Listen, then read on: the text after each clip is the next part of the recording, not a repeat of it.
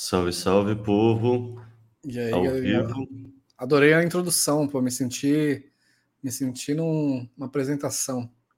Fantástico, né? Fantástico. Aquela contagem regressiva. Contagem, né? Musiquinha, mano, me senti o cara mais profissional. Bom, noite, e aí, galera? E aí, todo mundo já é milionário? E T Fs lançados, tipo, Moon, já, já batemos cento e cinquenta milhões de dólares. Em Satoshi, sim, eu já tenho mais de um milhão de Satoshis.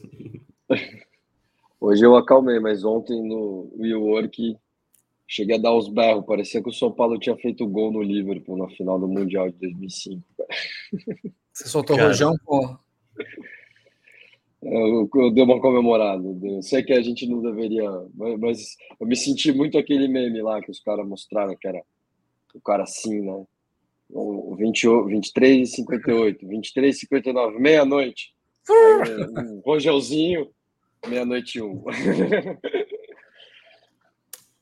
É, eu fui... Puta, pra mim, no fundo, assim, foi meio anticlimático quase, porque... O, a fake aprovação, né? O hacker, estagiário que colocou errado lá.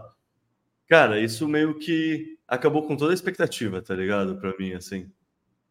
Então, tipo, ontem foi legal, assim. Foi bem legal, mas, tipo, porra, já teve aquela aprovação errada quando a Cointelegraph, Coin, sei lá que caralho, publicou uma matéria mentindo, falando que tinha sido aprovado. Daí, um tweet, aliás. Daí, ontem tem essa coisa do... Anteontem tem a coisa do tweet. Daí, ontem, porra.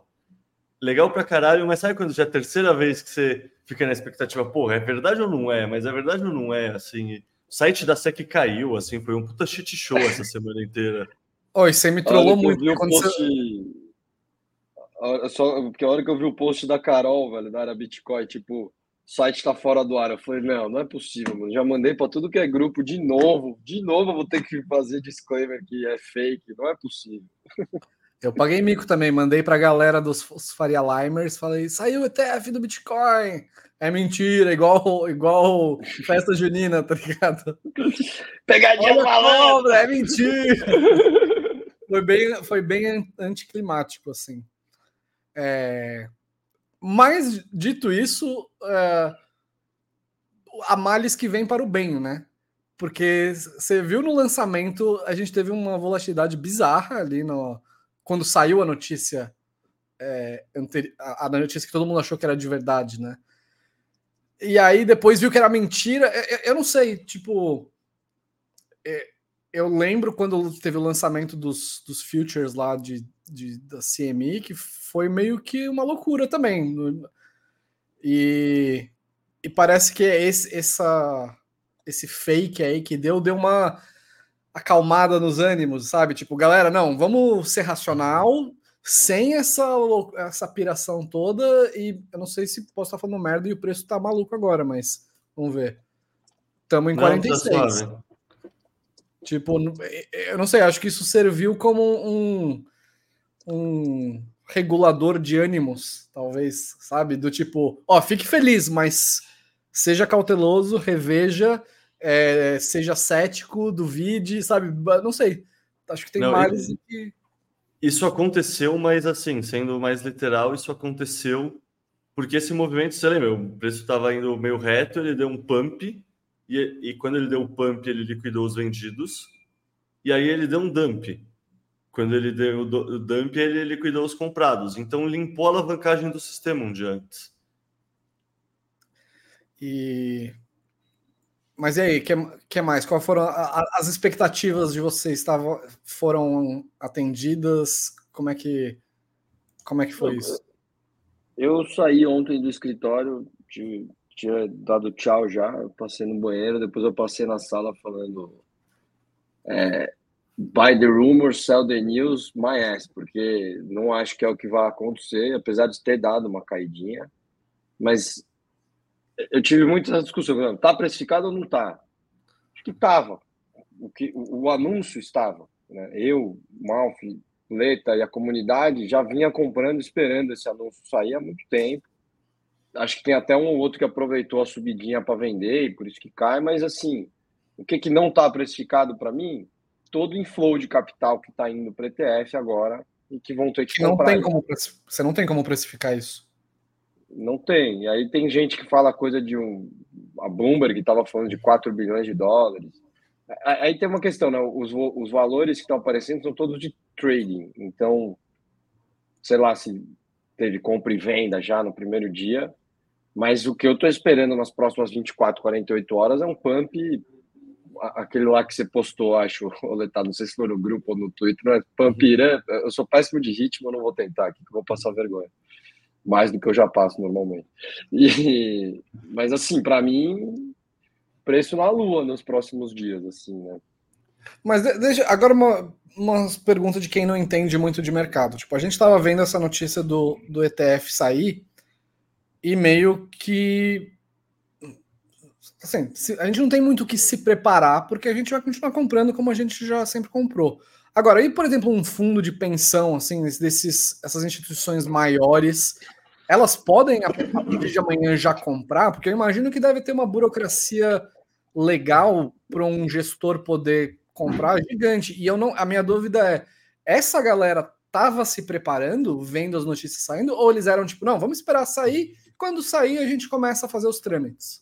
Eu acho que até antes disso, Malfê, assim, eu tenho um tio que é assessor de investimento e eu vi outra pessoa comentando isso que, e fez sentido para mim, que a gente da bolha fica muito enviesado achando que está todo mundo sabendo o que vai acontecer. Na verdade, quem não acompanha um Bitcoin, a grande maioria das pessoas nem está sabendo que ia ter um E T F de Bitcoin. Agora eles vão ficar surpresos porque, pô, foi um E T F que foi bastante tradeado, teve muito volume no dia. No dia, após desse lançamento, as ações de mineradora foram negociadas mais do que o Q Q Q, que é o E T F que simula a Nasdaq e que é as ações da Apple, sabe? Vão ter coisas assim que agora começam a chamar a atenção do mercado tradicional. Mas assim, o que eu diria, pelo que eu chuto e escutei de pessoal falando e do meu tio, pelo que eu conversei com ele, eu diria que setenta, oitenta por cento dos assessores de investimento ainda nem, tipo, tá começando a cair a ficha. Eles vão ter agora as primeiras reuniões que o head de estratégia da BlackRock vai falar, olha, tem esse E T F agora, ele é bom, ele, tipo, acho que vale sentido você ter um a cinco por cento no portfólio, dependendo do grau de agressividade da pessoa, etc, etcétera.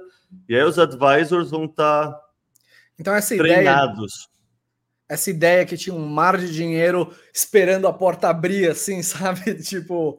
Escala de é... tempo. Escala não de é... tempo.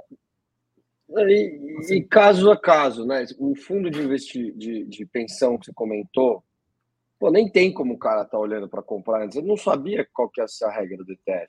E, e esse cara, gestor nenhum de um fundo maior, toma decisão sozinho, né? Principalmente de fundo de pensão, tem toda uma burocracia. Você tem que levar para um comitê de investimento, convencer a galera a comprar aquilo. Como que eu vou levar para o comitê algo que eu não sei quais que são as regras ainda, né? Hoje que eles descobriram quais que vão ser as regras. É, e aí, beleza, pode ser um ou outro que já estava olhando e com isso no radar, e agora ele de fato vai levar isso. Aí tem o cara que é o trader lá, que tem o dinheiro dele que ele fica operando. Esse cara talvez tenha uma liberdade maior e ele já tenha conseguido alocar alguma coisa. Aí eu não sei, que eu nunca trabalhei em buy-side, né? Eu conheço um pouco melhor o mundo de, de investimentos privados, né? De private equity, V C, do que de, de coisas public listed, né? Mas é, é bem o que o...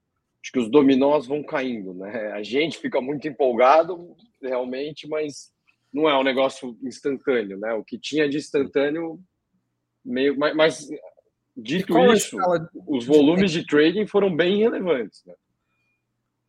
A escala de tempo, eu acho, assim, tipo, a gente vê estimativa, sei lá, tem banco, banco aquele, o Standard Chase falou que é algo entre cem a duzentos bilhões de dólares no primeiro ano.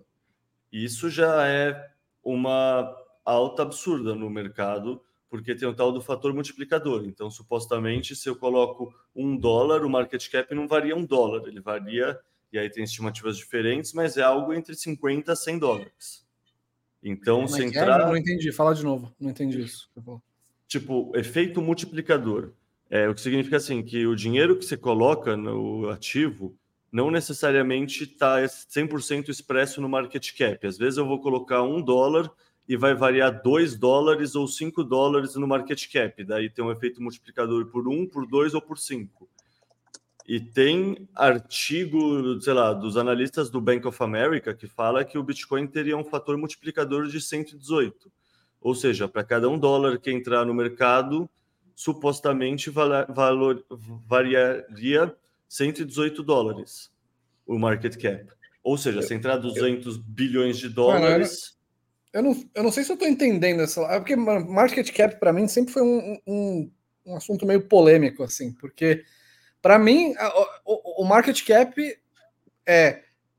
Nada mais é que é o último preço do, negócio, do, do ativo negociado, seja uma ação, vezes o número do, do ativo. Então, se tem é, um milhão de ações, é o último preço negociado vezes um milhão. É, agora, as pessoas não entendem que... que isso para uma coisa grande até que faz... Acho que o que eu quero dizer é que ele não é muito preciso. Tem um, tem um vídeo no YouTube oh, que eu achei muito preciso. Bom. Só um parênteses, não é questão de ser grande ou pequeno, é questão do volume, né? Se você é, não, tá exatamente. Um market cap de dez milhões e tem um volume de mil reais, é, pô, é irrelevante praticamente o último exatamente. Preço. Né? Você está falando de dez milhões e tem um volume de três milhões, pô, é bem relevante. A chance de o market cap estar bem preciso é alta. Não, então, é, é, exatamente. É o, o volume é que é muito importante. Só para ilustrar isso para as pessoas, eu, eu ia falar um vídeo de comédia de um cara que um inglês fez, que era como eu me tornei o homem mais rico do mundo é, em um dia, sei lá, uma coisa assim. O que, que ele fez? Ele abriu, ele abriu uma, uma empresa na, na, na Inglaterra. Aí eu não sei qual foi a parte jurídica que ele fez, mas que ele conseguia splitar ela em shares, né, em ações, e ele vendeu uma ação para uma pessoa na rua. Então ele tinha, ele tinha tipo, splitado em cento e cinquenta bilhões, sei lá, um número estratosférico, e vendeu uma ação por um, por um pound para a pessoa. Então, legalmente, no papel, a empresa dele valeria muitos trilhões de dólares, porque foi o último preço negociado, que foi o único preço negociado, a pessoa na rua que ele vendeu por um pound, vezes o número de ações, é, de shares lá que ele tinha splitado. Então, a gente tem que tomar cuidado com essas coisas de market cap, porque a, ali, no, o que é engraçado do vídeo é que ele fez isso usando os meios legais, assim, juridicamente a empresa dele era a empresa mais lucrativa, mais val, valorizada do mundo. E aí, só para amarrar aqui... Era, voltando para o negócio do market cap, isso que eu não entendo mu- muito bem o que, que quer dizer que você põe um dólar e o, mar- e o market cap multiplica por, por dezoito, eu não entendi essa... É que não tem essa precisão, Mafê, é uma questão média, assim, beleza, você não vai pegar precisamente... É que nem a hash rate, a hash rate você nunca sabe o valor preciso, você nem tem direito como mensurar isso, tem várias trocas acontecendo em várias exchanges, várias, sabe, tro- compra, venda, etcétera, então... Sempre vai ter alguma imprecisão, por isso que tá, corretoras diferentes dão preços de Bitcoin diferentes, etcétera. Mas se pensar num, entre aspas, jeitão da coisa, vamos falar que é exatamente o que você falou. Tem o total de ações, total de cotas, total de Bitcoins, dividido pelo valor total. Multiplicado pelo valor total. Desculpa, multiplicado... Multiplicado não. Pelo último preço no... negociado. É, isso. Mas no final do dia, essas contas são feitas com base em quantos bitcoins tem disponíveis para serem comprados e estão sendo tradeados e quantas pessoas estão... É oferta e demanda. Como é o modelo do cara no específico, eu não sei, mas pensa que a lógica é essa. Pô, hoje a gente teve um, tem um trade na média de X e vai entrar um inflow de três, quatro bilhões de dólares. Pô, quanto que, a, a, quanto que iria o preço entrando tudo isso, né? Porque conforme você vai tendo mais oferta de compra, compra, compra, o preço vai subindo. Sim. Eu não sei, eu, eu tô com medo de tudo. Essa história tá me deixando com aquele transtorno de personalidade múltipla, porque tem um Kenu que ouve o, o Samson Mao falando vai bater um milhão de dólares nas próximas semanas, e já rolou isso com balagem algumas semanas ou meses atrás. E, e puta, eu não acredito, eu não, não, não acredito nisso. Mas eu quero muito acreditar, eu quero muito que ele esteja certo e eu errado, eu quero muito. Aí tem o Bernardo mesmo comentou lá no Twitter, porra, os candles vão começar a subir, daqui a pouco não vai mais ter Bitcoin para comprar, e, e, e tá tendo um papo desse mesmo, né? Para os caras conseguirem entregar tudo que eles venderam de E T F, supostamente. Pô, onde que ele vai pegar esse, esse Bitcoin? Onde que ele vai comprar? Mas supostamente onde isso vai ser é, é, custodiado, né, já já está comprando lá para ter, na hora que o cara falar, beleza, eu quero cem bitcoins, tá aqui, eu tenho cem bitcoins para te entregar. Mas o que no mais ponderado, que é o que eu acredito de fato que vai acontecer, assim, a previsão da Cat Wood me pareceu muito, muito plausível, assim, né? Sei lá, o, o base case deles é em dois mil e trinta tá seiscentos mil dólares. Pô, se eu paro para pensar, faz sentido, assim, né? Nesse ciclo, pensando no que aconteceu no passado, nesse ciclo bater lá seus duzentos, duzentos e cinquenta mil dólares, volta mais um pouquinho, no próximo multiplica por quatro de novo, vai lá para os seiscentos. É, conta de padeiro, zero, com, com inteligência muito por trás, assim. E no, no bullish case dela vai para um milhão de dólares até dois mil e trinta. Aí é algo que para mim é muito mais palpável e plausível do que nas próximas semanas bater um milhão de dólares.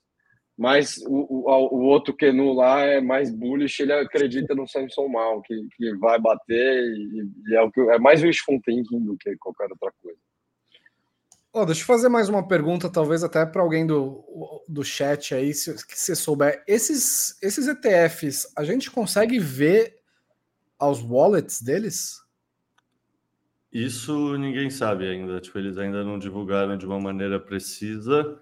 É, no fundo... É isso, eles nem compraram Bitcoin ainda. No fundo, vai ter vários analistas on-chain procurando o padrão de consolidação das U T X Os agora na rede, né, a partir do momento que eles comprarem. E, sei lá, isso a gente conversou ontem, inclusive, no encontro que teve aqui lá na, na cervejaria Dogma de Pinheiros, que estava eu, e estava, sei lá, o Vitor Stabile, o Bernardo Braga, o Lucas, o Gui Gomes, o Davi da ex-Bitwise, agora Falcon X, assim, tava uma galera, assim, e tipo... O pensamento é que nem teve uma puta teoria dos jogos e uma guerra que forçou as taxas começarem em zero vírgula sete, zero vírgula oito, zero vírgula nove e todas terminarem abaixo de zero vírgula trinta, zero vírgula vinte, assim. A BlackRock está com a taxa zero vírgula vinte e cinco, por exemplo. É uma coisa assim que teve uma puta teoria dos jogos que fez todos os players abaixaram, abaixaram as, abaixarem as taxas de uma maneira agressiva. Acredita-se que isso pode, isso deve acontecer com a questão da carteira. Você prefere comprar um E T F que permite auditar a custódia e que tem a relação um para um ou não? Você, Malfê, como consumidor? Não, que tem, com certeza. Mas é, só me é parece isso. Estranho, tipo, se a, se a S E C, imagino que eles devem ter feito algum tipo de due diligence, né? Algum tipo de proteção aí ao, ao investidor. E para mim essa seria a mais inicial, assim, do tipo... Mostre para os seus clientes que você... Porque eu fiquei muito olhando, comparando com o negócio do E T F do, do, de ouro, né? E, puta, eu sempre engasgava nesse negócio de...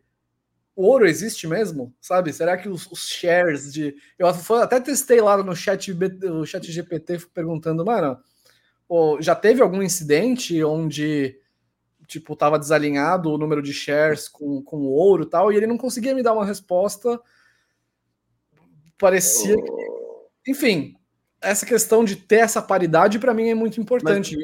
Mas, mas pode, você pode ficar tranquilo é. que a S E C vai auditar isso para você. Confia. Don't trust. Don't verify. Trust. Quem compra o E T F tem essa cabeça. Estou brincando aqui, mas quem, quem compra o E T F tem um pouco essa cabeça. E, só que tem que lembrar que é o mesmo órgão que já existia quando teve Bernie Madoff.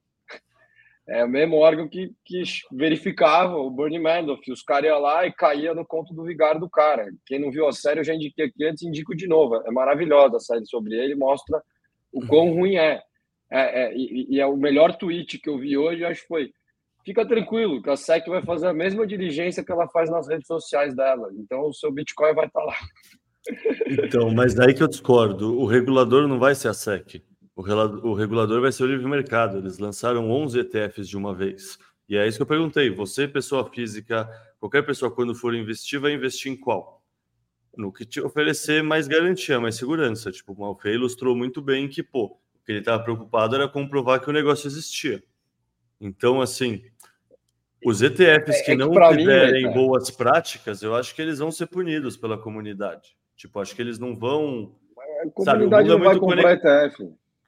Mas ela, ela pode até pauta... criticar, mas ela que pauta a narrativa hoje em dia. Tipo, querendo ou não, tipo, hoje em dia já tem mais de dezenove milhões de bitcoins minerados. Tipo, a gente, ó, no fundo, o fato da distribuição dos, dos bitcoins ser tão assimétrica salvou o Bitcoin. E sabe quem mais salvou o Bitcoin? A própria S E C. Imagina se aprova o primeiro E T F de Bitcoin Spot em dois mil e treze e dois mil e quatorze. A real é que, assim, muito menos gente teria aprendido a usar uma wallet, muito menos gente teria feito uma, uma custódia descentralizada.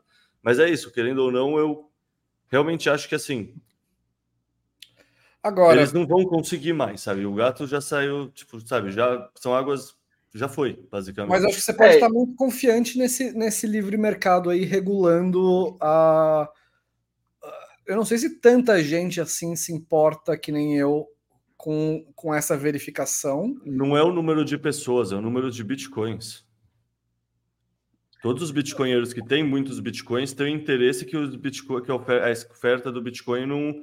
extrapole para infinito e fique recita vinte e um milhões. Não, eu sei, isso, isso, não, não é isso. Esse... Que eu tô... Então, mas esse poder de compra, que não é o número de pessoas, é o poder de compra desses bitcoins. É. Não, não, peraí, pera eu... a gente está falando coisas diferentes, porque o que eu estou dizendo é as, o, o mercado vai ter que escolher onde, qual E T F comprar, certo? E você... Não, mas de... o, o ponto do Leta, Malf, que eu acho que estava sendo, é, se o cara vai lá e vende o equivalente a cem bitcoins no E T F, né? Em E T F, e ele só tem cinquenta, o ponto do Leta é que a própria comunidade, o próprio mercado bitcoinero vai olhar para aquilo e falar, como assim? Você está errado. É, vai, vai ter um... Só que... Mas como que vai olhar se não tiver wallet? É, eu estou mais... Para mim, igual existe auditoria de empresa, essas auditorias vão criar alguma forma de checar isso, mas é que no final do dia vai ser a Coinbase falando, né? Sim, ele tem. Você acaba confiando muito na Coinbase, ou você vai ter alguma forma de checar. Porque eu, eu pensava nisso quando eu entrei na BIPA aqui, eu falava, porra, é uma oportunidade de negócio, porque no final do dia, isso tendo algum tipo de regulação, você vai ter que comprovar os seus fundos, né? Igual um banco tem lá o índice de Basileia e tem que comprovar os fundos, apesar da gente saber que o banco emite dinheiro, mas é como está planejado de maneira regulatória. Então, mas, por é... exemplo, no caso do ouro, em tese tem um monte de regulamentação que mas diz... Mas o ouro não tem um estoque auditável. Tipo, o fato da blockchain ser eu totalmente sei, transparente e aberta é totalmente diferente. A gente não eu sabe sei. quanto ouro é minerar. Então, mas isso garante um grau de auditabilidade que é, não tem paralelo, assim, no fundo. Tipo, não, mas qualquer a minha analista um chain que em casa consegue fazer esses acompanhamentos. Mas a minha questão... Mais ou menos, né, Leta? Porque quem garante... eu posso mostrar os endereços. Como que eu comprovo que eu consigo acessar aqueles endereços? Eu, eu, eu entendo o seu ponto, mas eu, eu já brisei muito nisso. E parece... Alguma vez alguém comentou... Vai comigo, ter análise mas... de fluxo, etcétera. Tipo, o endereço é. tipo, tá associado aos outros U T X Os e vai, tipo... Se ele tá parado há muito tempo e o E T F fala que tá tendo fluxo, você não vê fluxo novo, começa a ter uma pulga atrás da orelha. Eu super concordo com você que a gente tem um sistema auditável fudido. Isso eu não nego. Eu, eu, seria o, me, o melhor sistema de é no, no, no blockchain. Mas a questão é, vai ser auditado ou não vai? Porque se não for, não importa se você tem um sistema bom se você não usa ele. Auditado por quem? Tipo, o Cauê da BlockTrends vai ficar olhando isso. Sei lá quantos mais analistas on-chains gringos. Vai também, ficar olhando tipo... isso se for público. Se, se, a, se, o, se a empresa que está emitindo o E T F falar, não, eu não quero revelar... E, e as pessoas... onze... O seu Mas cenário aí é, é que vão ter onze empresas... Que, é, são onze empresas que nenhuma vai querer falar que é melhor que a outra porque fez isso, e as onze vão compactuar em agir dessa forma. Não, eu é, acho que... Aí eu acho que... É, então, essa é a discussão que eu falei no começo, que era a fé do livre mercado. Você pode ter uma empresa que fale, olha, nós somos melhores porque a gente tem mais segurança. E o público pode olhar e falar, eu não ligo. Eu, le... eu, eu digo isso porque, por exemplo, eu trabalhei numa corretora, eu cheguei a trabalhar fazendo uns vídeos para uma corretora de Bitcoin aqui no Brasil, que era, era a Wall Time. E, cara, eles eram uma, uma corretora Bitcoin only, com um sistema de segurança fudido. Em tese, o livre mercado devia favorecer isso, né? Uma empresa ó, Bitcoin only, é, com uma segurança acima da média e tal. Não é o que aconteceu. As pessoas... Então, assim, essa autorregulação de ah, o público vai porque uma empresa está oferecendo algo e outra não está, talvez no longuíssimo prazo, mas aí a gente volta àquela Ô, história. Malferrari, aí a gente volta na questão, é, tem dezenove dos vinte e um milhões de bitcoins que tem o interesse de regular a oferta, porque senão eles se ficam mais pobres. Como é que é? Fala de novo. dezenove milhões dos bitcoins já foram minerados. Então, hum. todos esses E T Fs, et cetera, eles estão brigando pelos próximos dois milhões. Talvez eles erodam um pouco do outro lado, mas eles não vão passar e se tornar o principal player do ecossistema. Tem muito Max Kaiser e Mike Saylor que só está quietinho assim, mas que tem cem, duzentos, quinhentos, mil bitcoins, que são baleias também. E é isso, eles têm muito mais... Quanto mais o Bitcoin subir, mais dinheiro e mais influência ele tem. Ele vai ficar puto e vai auditar o cara. Tipo, é confiar no alinhamento de incentivos e na teoria dos jogos. Isso é o oposto de fé. Eu discordo totalmente sim, que isso é fé. Sim. Não, eu, eu concordo. Aí eu só volto àquilo que eu já falei nos outros episódios de estar certo no, no tempo errado. Eu acho que, eu acho que a teoria dos jogos super funciona e o mercado vai se regular. A questão é, quanto tempo isso demora? Você, digamos, a gente poderia ter dez anos de Bitcoin em papel não auditado, inundando o mercado, suprimindo o preço durante dez anos? Talvez. Eu não acredito minimamente nesse cenário. E por, e por cinco anos? E por dois? E por um? Por, em qual, alguma janela de tempo isso é possível? O único exemplo que a gente tem do comportamento dos players que estão atualmente no, emitindo os E T Fs é que um escolheu o ticker HODL, o outro escolheu o ticket B R R R e todos baixaram as tarifas de zero vírgula seis a zero vírgula nove para entre zero vírgula dois e zero vírgula três. Ou seja, eles estão competindo. Ah, e dois deles também vão doar parte dos lucros para iniciativas open source ou para o Bitcoin Core. Ou seja... A ARK é um desses dois? Não, a ARK não é. Eu, é, eu acho que é Bitwise e eu não lembro quem é a outra. Mas é a Vanek, eu acho. Mas qual é o meu ponto? Meu ponto é que sim, tem players diferentes que outros players. Tem players que realmente vão ser só mentalidade Fiat e vão ter preguiça e vão evitar o máximo e não estão acostumados com ser auditados. Mas eu não acredito que vai ter uma, heterogene... uma homogeneidade em todos esses players. E o que... A única evidência empírica que a gente tem mostra que eles vão competir querendo associ... se associar às melhores práticas. Eu torço para você estar certo, eu... você está fazendo o papel do advogado do diabo aqui. É, cara, eu, eu, o que me dá esperança nisso, por exemplo, de todos ali, o que mais me parece... Eu amei o ticker hobby, para fazer esse parênteses, mas o que mais me parece bitcoinheiro ali dos players é a ARK. E aí se vem uma ARK da vida e fala, pô, agora o meu é totalmente auditável, entra lá nesse sistema, você vai conseguir ver tudo que eu tenho. Eu não sei como isso... seria feito, assim, eu, eu quando brisava isso aqui em regulamentação tá vindo e tal, no limite você ir lá na frente do auditor e falar, cara, tá vendo esse endereço aqui, ó, agora eu vou mover para esse aqui, bum, você move, o cara olha e fala, beleza, então esse Bitcoin é seu, né? É, deve ter maneiras melhores, mais eficientes, mais inteligentes que vão ser construídas para isso, se é que elas já não foram e eu que não as desconheço, é, mas, sei lá, é, eu gostei do ponto do Leta que hoje ninguém sabe quem o Michael Saylor é. Eu duvido que daqui a dez anos todo mundo que sabe quem o Elon Musk é não saiba quem ele é também. Aí, de novo, eu não sei se é o que no wishful thinking que acha que vai estar um milhão de dólares daqui a um mês ou se é o que no mais ponderado está falando isso. Mas... E, e tem um outro ponto também que eu acho que faz sentido ressaltar, que assim, se acontecer do Bitcoin ser capturado mesmo, ele nunca teve chance de dar certo. Tipo, querendo ou não, aquela, o Satoshi já fala isso, que em, acho que é em trinta anos o que ele fala, ou o Bitcoin vai estar um número muito grande ou ele vai ser zero. Não lembro se é o Satoshi ou o Ralfine agora que fala. É. Mas é isso, querendo ou não, a trajetória é binária. Ou vai dar certo, e aí meio que ele tem que sim resistir a todas as tentativas de ataque que nem ele vem resistindo, ou ele não tinha chance mesmo de cumprir a função social dele, tá ligado? Cumprir o propósito que ele foi criado.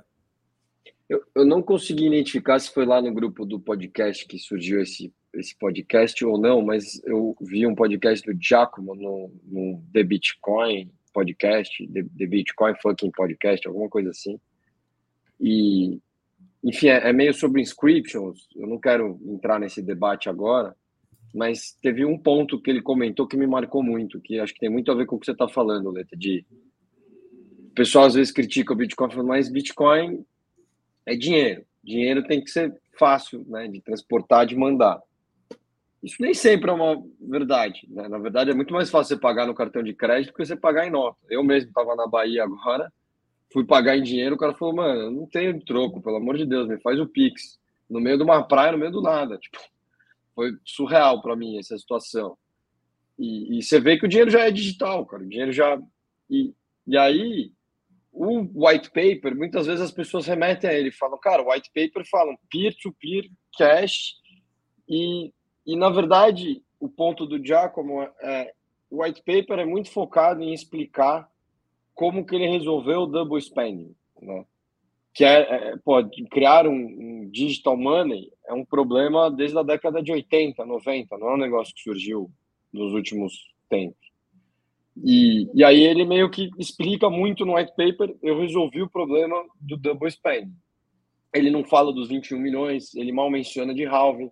Faz tempo que eu li o white paper, tá? Eu tô falando isso com base no que o Giacomo falou, mas eu lembro, eu já li tudo, e eu li o livro do Satoshi Couto lá, que é tudo que ele já falou. Quem não leu, eu recomendo muito, é fantástico esse livro. Tipo, tudo que ele já divulgou em fórum e, e alguns e-mails privados que o pessoal liberou. Só que aí, no bloco Gênesis, o que que tá escrito? Tá escrito que é um peer-to-peer cash, ou tá escrito que o Chancellor on the brink to bail out banks? Né? E, e tudo que ele falou em fóruns e que ele se posicionou depois, assim, o que, que é o ponto do que eu estou dizendo? O, o que, que é o Bitcoin? Né? O que, que, que era a missão do Bitcoin quando o Satoshi fez? Se você só se pauta pelo white paper, você fica com uma impressão, acho que equivocada, que, que ele foi feito para ser um peer-to-peer cash. E, e, e, e ali ele, na verdade, quer explicar para a galera dos cypherpunks, etcétera, como que ele resolveu o double spending. Ele não quer explicar o Bitcoin como um todo. Para você entender o Bitcoin como um todo, você tem que ir atrás de muito mais coisa. E quando ele faz o bloco Gênesis e tudo, no final o Bitcoin surgiu com essa missão de ser um dinheiro melhor do que o que a gente tem aí nos últimos cem anos. Né? E aí eu vou, enfim, quis fazer esse adendo só porque... Acho que é importante essa definição de o que, que o Bitcoin se propõe a fazer e concordo muito com o que o Leta falou. Realmente, se ele for tomado pelo resto, e não acho que isso vai acontecer, mas... É, até porque a gente tem a porra do Bitcoin on-chain. Né? Enfim, há muita gente que está aqui escutando e tal, tem já. Cara, acho que a primeira coisa, o Luiz, o C E O, founder da B I P A, comentou isso comigo e postou acho que no Twitter. Acho que é uma das primeiras vezes que a gente, réis mortais, tem a oportunidade de comprar alguma coisa antes que o Wall Street. Quando que você que teve o primeiro... Pô, o primeiro dinheiro vai para os caras, vai tudo para os caras. É a primeira... E é uma mudança de paradigma surreal, aquele negócio de... de... Por que, que a gente é apaixonado por essa merda? É porque a gente talvez fique rico com isso? Sim, eu acho que sim, mas é pela revolução também, é, é um negócio que, que pô, é transformacional e... e... E eu adoro frisar esse ponto. Para mim, é uma das maiores redistribuições de renda que o mundo jamais verá, cara. Eu torço muito para que o Satoshi esteja vivo. Isso é uma viagem minha, sei lá. Mas que o Satoshi esteja vivo, um dia ele vai pegar todos os bitcoins que ele tem, vai ficar com um milhão lá e vai distribuir para a galera. Vai falar, man, é só você entrar nesse site, clicar nesse botão que zero, sei lá, vinte mil satoshis vão cair para você. É, e isso seria transformacional, imagina, uma pessoa que jamais vai poder explodir na vida, entendeu? Sei lá, mas é, aí já é uma viagem, eu fui longo aqui.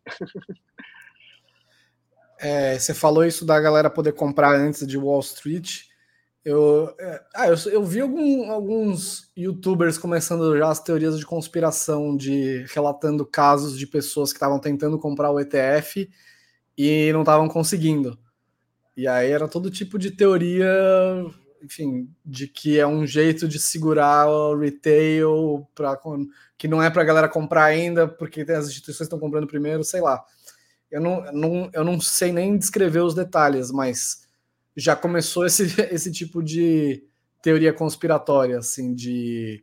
Você não pode front-run Wall Street, tipo... E, e, e que não é absurdo, para quem assistiu o negócio ou conhece a história de GameStop e Robinhood, porra, é, é total teoria da conspiração na prática acontecendo e, e era real na época. Como caso. É que foi essa? Eu não lembro dessa. Cara, foi, a galera se juntou e começou a comprar a ação da GameStop. Ah, não, GameStop, tá, você confundiu. É, é, e aí era a comunidade lá, é, não uhum. vamos, se eu for explicar, vou, vou me estender, faz tempo que eu vi, mas se você gostou, vai lá, assiste o documentário na Netflix, que é fantástico. Wall Street Bets, para quem quiser procurar o tema no, no Google. Wall Street Bets, foi fenomenal essa época. Oh, eu não estou acompanhando muito o chat aqui, mas eu vi que tem uma galera soltando umas perguntas e tal. A gente... Vamos, sei lá, daqui uma meia hora começar a ver as, as perguntas, daqui uns vinte minutos, sei lá, ver se alguém... Então, pessoal, se, quiser, se alguém quiser perguntar alguma coisa, falar alguma coisa, solta aí que daqui, um, daqui uns vinte a gente começa a olhar. É... Ô, Leta, você falou que você queria seguir uma pauta aí, você tinha separado. Não, eu, eu desenhei uma coisa só pra gente não deixar passar nada, tá ligado? E no fundo, a gente falou praticamente tudo. É, ou seja, o papo organicamente está chegando onde eu não queria deixar passar. Tem alguns negócios que aconteceram rapidão que eu acho que faz... Quer dizer, que, tem alguns negócios que aconteceram que eu acho que faz citar rapidão. Por exemplo, vocês viram a postagem do nosso ilustre vice-presidente Geraldo? Não, o que, que rolou? Não? Não, não. Bom, vi. Então se prepara para. Faz o uma... L, porra!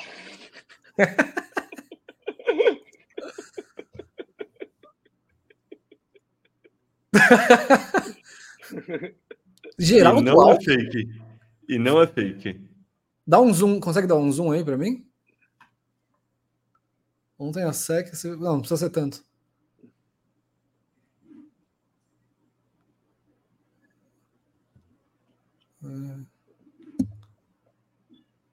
O da Hashdex era, então, um fundo de E T F igual ao que tá rolando lá agora, né? Pelo visto. Para mim era futuro. É. Ah, eu não sei de cabeça. Pra... Querendo ou não, como o E T F brasileiro é tipo uma poça d'água versus um oceano, eu confesso que eu nunca, nunca olhei muito. Também. Mas, puta, vice-presidente da República... chamando o Bitcoin de revolução silenciosa e querendo, sei lá, pegar os louros para a nossa C V M e falar bem deles, falando do Bitcoin para tirar uma casquinha da S E C. Que Isso loucura. É do caralho. É do, é do caralho. caralho. É do caralho, é. Oh, foi, ele foi o único, quer dizer, não sei, estou perguntando agora, mas foi o único político que falou algo a respeito? Tipo, o Nabil lá em El Salvador, mas alguém falou sobre isso? Eu não acompanhei. O Bukele, o Bukele falou alguma coisa que é tipo, olha, a gente front run, a gente entrou na frente de, de Wall Street do BlackRock, falou alguma coisa assim. Oh, o Gabriel Matos aqui no chat tá falando que estava achando isso fake até agora. Cara, é surreal demais para acreditar, eu concordo. Mas já tá há muito tempo no ar e ninguém falou que é fake, parece ser na conta dele, então eu sei lá, tá ligado? É... Eu não vi nenhum indício de ser fake, fora ser uma, um glitch, assim, uma falha na Matrix. É, a única coisa é que eu sei como essas coisas funcionam e não é ele postando. Você tem uma equipe gigante, deve ter um moleque antenado lá que falou, puta, vai ser legal postar sobre isso porque é hypado. E, e ele nem deve ter, tipo, nem deve ter chego no Geraldo em si. Ah, não, sem dúvida, mas é. Né, o tamanho do holofote e, é. tipo, é. mesmo que a equipe dele, porra, a equipe do vice-presidente da República. Não, é do caralho. E, e a Suzana fez uma pergunta agora, Suzana, o, que é por que o volume de quatro bi que entrou hoje nos E T Fs não moveu o preço do Bitcoin? Eu me pergunto a mesma coisa, mas é o que a gente comentou um pouco mais cedo, que não é que eu comprei o E T F e instantaneamente ele vai lá e compra o Bitcoin. Né? Ele tem ali um prazo para readequar o que ele tem de E T Fs emitidos e tradados para adequar o estoque de Bitcoin. Então, o meu palpite pessoal é que realmente esses ainda não, isso ainda não refletiu em compra de Bitcoin de fato. O pessoal está tudo lá com dólar na mão e vai ter que ir comprar e deve estar tá meio preocupado, inclusive, porque vai ter que fazer uma estratégia eficiente para não pagar cinquenta, cinquenta e cinco, sessenta mil dólares, espero eu. É, talvez tenha que comprar faseado. Né? Não é um cenário onde o... o...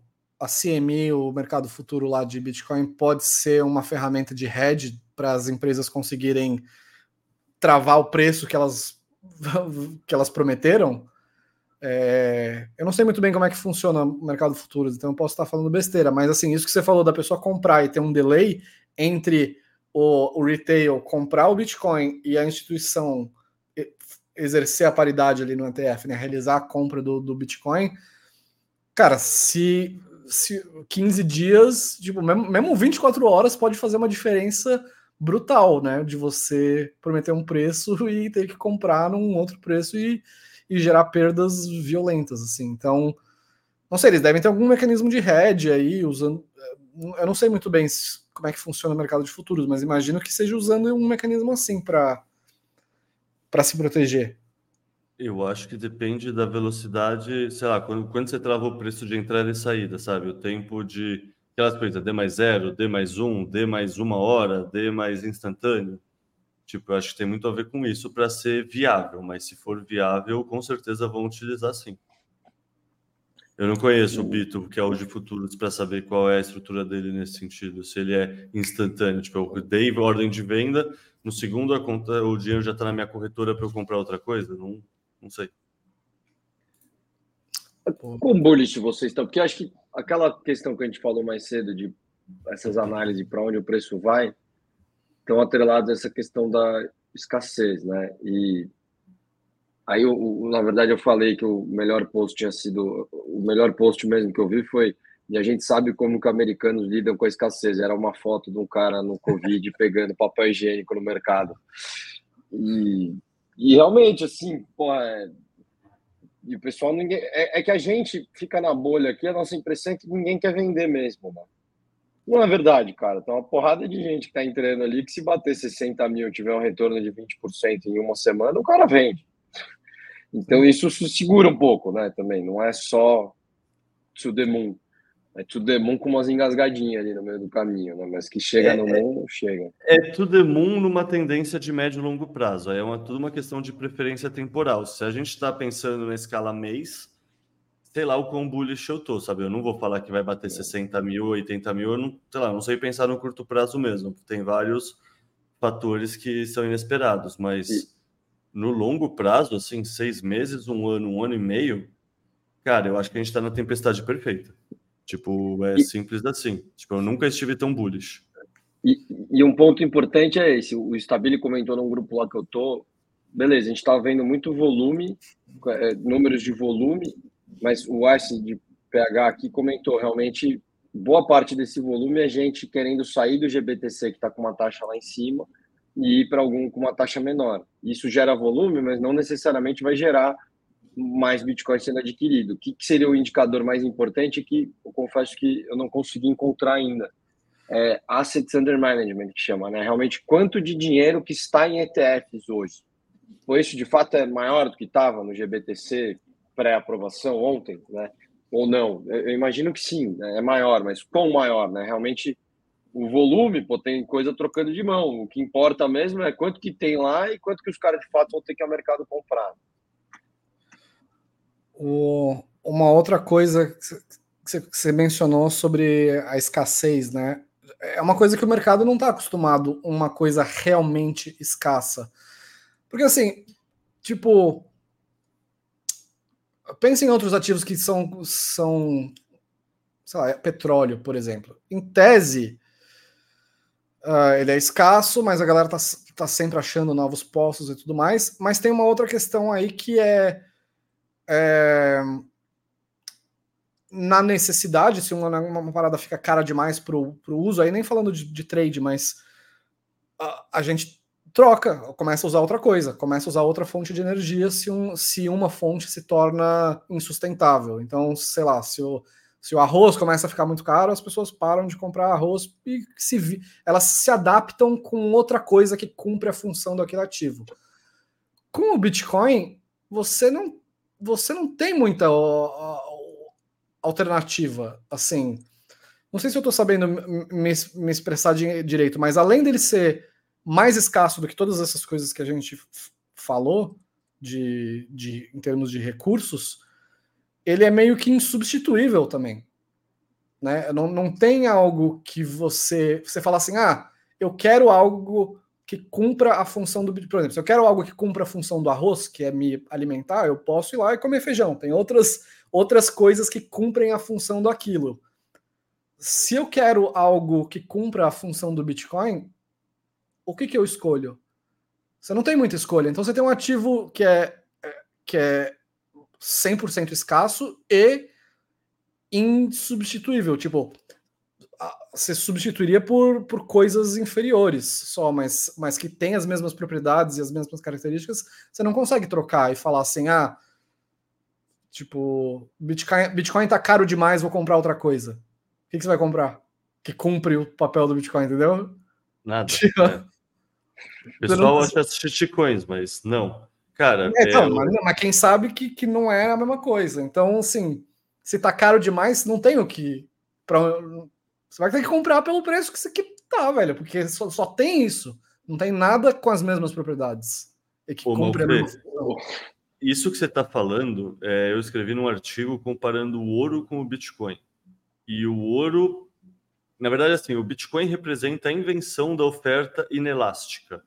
Ou seja, uma oferta que não importa o que você faz, ela é inelástica, ela não vai variar dos vinte e um milhões. Se você pensar o ouro, e eu posso falar um pouco disso que eu... Lembro bem, eu estudei ouro no depósito de ouro no meu mestrado, né? O ouro, se o preço sobe, é, você está estimulando os produtores de ouro, os mineradores, a produzir mais ouro. Mais. É, por quê? Porque tem vários depósitos que tem, várias, tem zonas diferentes. Tem zonas que é duas gramas por tonelada o teor médio, tem zona que é uma grama por tonelada o teor médio. Se só é viável economicamente você minerar duas gramas por tonelada num preço e o preço dobrasse, você poderia minerar outra parte. E isso diluiria a oferta, por exemplo. Ao mesmo tempo, você re- rebeneficiaria tipo, o rejeito de lavra que sobra também com algum teor de ouro. Você, novos depósitos também se tornariam viáveis. Ou seja, o preço do ouro subir, e eu estou citando o ouro porque o ouro é considerado a commodity mais escassa pela galera Fiat, se o preço do ouro subir, você gera um incentivo para o preço do ouro cair, em poucas palavras. Exato. Exato. Com, com o preço do Bitcoin subindo, não acontece nada. Não tem mais oferta. É, para outra, todas as outras coisas, né? O preço do arroz sobe e você incentiva mais gente a produzir arroz. É. O preço do petróleo sobe e você incentiva mais gente a procurar novas fontes de petróleo. Uhum. É, o Bitcoin você bem que não, não tem para onde é. Se você quer uma coisa igual ao Bitcoin, você tem que comprar Bitcoin, porque... É o único item do mundo que a oferta é... Não, fixa não é a melhor palavra aqui, né? Mas ela realmente, independente da demanda, ela vai ser sempre igual. Eu diria não vai que ser sempre igual, eu sei, porque muda, tem o halving, etcétera. Hum. Né? Mas... O Michael Saylor fala vendo, que... To... Tamo vendo, seu gato, bem fofo ele. Não, minha tela, minha tela. Não, eu preciso adicionar no palco, que eu estava esperando você puxar para falar. Mas só sobre esse ponto da oferta, o Michael Saylor fala que ele sempre usa o número vinte e um milhões. E aí foda-se que está em é. dezenove ponto alguma coisa ou dezenove ponto alguma outra coisa. Já arredonda para vinte e um, pensa em ordem de grandeza e fixou já. Eu acho que, sei lá, engenheiro pensa assim, tá ligado? É. E só no ponto que a gente estava falando ali da pergunta dela e que a gente, eu mesmo estou me perguntando isso, eu soltei isso no Twitter e o Arkelix aqui respondeu falando algo relevante aqui, que é realmente a compra do O T C não vai impactar o, o book de oferta da corretora. O candle que ele comenta aqui é a diferença do preço de compra para o preço de venda. Né? Se tem muita compra, tende a aumentar essa diferença. E aqui você vê que a Coinbase, que é quem vai custodiar essa porra toda, fez, pô, comprou sete bi em Bitcoin, né? Então, um pouco, onde que tá os quatro bi? Tá aqui. De certa forma, é assim que eu tô enxergando. O, o, o que acontece é que quando você faz, com, compra via O T C, e, eventualmente esse dinheiro chega no mercado, não é isso? É, você tem um delay aí, na verdade. É... É um amortecedor, é um não amortecedor, vai ter uma resposta exato. Imediata, mas é isso, o preço vai, tipo, vai drenar a liquidez, então vai, vai diluir o efeito da, do, da... Volta lá, Keno, volta lá, volta lá, mostrar uma Volta. Coisa lá. Uhum. Deixa eu só achar onde que tá aqui que eu fiz besteira. Você fechou a aba. Não, eu ia falar que eu... Pelo não, não, achei, achei, achei, achei, achei. Pode ir falando, pode ir falando que não, tá na tela, pronto. Que pelos dados que eu vi... Foi o segundo maior dia de atividade nesses O T Cs, que é fora da mesa, né? Na, me- na mesa fora da, qual é o nome? Da, da corretora per se, né? É, Para quem não agora... sabe, só um parênteses aqui, Leta, O T C, você pode comprar na corretora, você pode comprar over the counter, que chama. Que nada mais é que é um sistema para compras maiores, em que a corretora tem acesso, os outros players têm acesso, as baleias vão lá e compram por lá. Né? Mas segue lá, Leta, desculpa que eu interrompi. Não, eu queria falar que, se eu não me engano, eu acho que eu vi isso num, num tweet há um tempo atrás, mas logo antes de começar não peguei ele. É, foi o segundo maior dia da história do Bitcoin, com negociação em volume negociado, nessa estrutura. O primeiro dia tinha sido no dia do Silicon Valley Bank, ou seja, um dia de extremo estresse, que lembra que naquela época o preço do Bitcoin saiu dos vinte, dezenove para os vinte e cinco. Teve um pump em maio, que teve um, um flight to quality, que o pessoal saiu de várias ações de banco, saiu de Treasury, da renda fixa americana, né, os títulos do Tesouro americano, e foi para o Bitcoin nesse movimento. Então, assim... é interessante, é um volume considerável assim, e se naquela época teve mais ou menos esse efeito no preço, nada impede que seja um efeito parecido e, querendo ou não, a liquidez já foi mais enxugada nesse meio tempo. Com um disclaimer que eu gosto dessa conta, mas eu acho ela bem sensacionalista, tá? Eu sei que uma vez ele botou que tinha virado moeda de curso legal no Brasil e etcétera, e ainda estava bem distante disso. Eu gosto da conta, eu acompanho, mas eu acho eles um pouquinho sensacionalistas. Eu não queria deixar de falar, o nome é tão bom, né, que o Wicked copiou aqui, ó. Mas o, o, o wording dele é, não é tão bonito, eu prefiro do jeito que você fez. Ele copiou, mas copiou mal copiado aqui. Olha só, não sabia. Mas, pô, da hora. Bom, pena que tá no mesmo horário, senão eu até escutaria. Eu gosto muito desse cara, velho. Cara, os gráficos que ele faz são fenomenais. E... yeah. Deixa eu ver o, o chat agora. Eu, eu não tenho experiência em live, mano. Eu tenho um monte de mensagem aqui. Vocês estão acompanhando isso? Alguém? Eu demorei meia hora para descobrir como que eu consegui achar as mensagens, que eu tava na tela cheia, não aparece. É só quando tá na tela reduzida. Eu tô acompanhando, Malfei, assim, a gente respondeu praticamente todas. Eu acho que um tópico que a gente não falou é a do Carlão Valim, que perguntou qual é a brisa da Vanguard de não permitir os clientes deles comprarem o E T F que pediram para lançar. Então, a Vanguard, eu não lembro deles terem... Eles não foram aprovados nessa leva. Não sei se eles já tinham feito outro pedido e sido recusado, mas eles alegaram que o perfil da empresa é não se envolver em ativos voláteis e, portanto, o D N A do produto Bitcoin não combina com o D N A do produto Vanguard e eles não ofereceriam.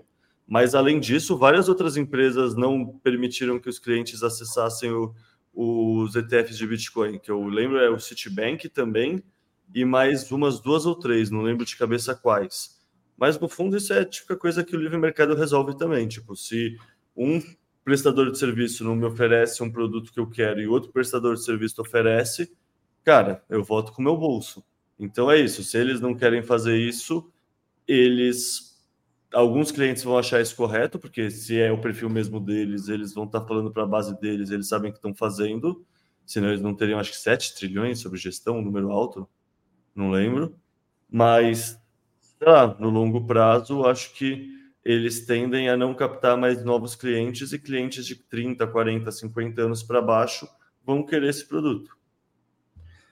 Oi, deixa eu tirar uma, uma dúvida também. Esse, os E T Fs que lançaram, quem está aqui no Brasil tem algum jeito de se expor a eles? Tem como comprar E T F no exterior? Ou, eu não sei como é que funciona isso. Alguém manja? Alguém, se aqui no Brasil ah. quer se expor ao E T F, imagina é, que é só ter conta no Banco Inter ou conta na Avenue. Tipo, quando eu investia na Bolsa Americana... É, quando eu investia na Bolsa Americana era só ter conta na Avenue...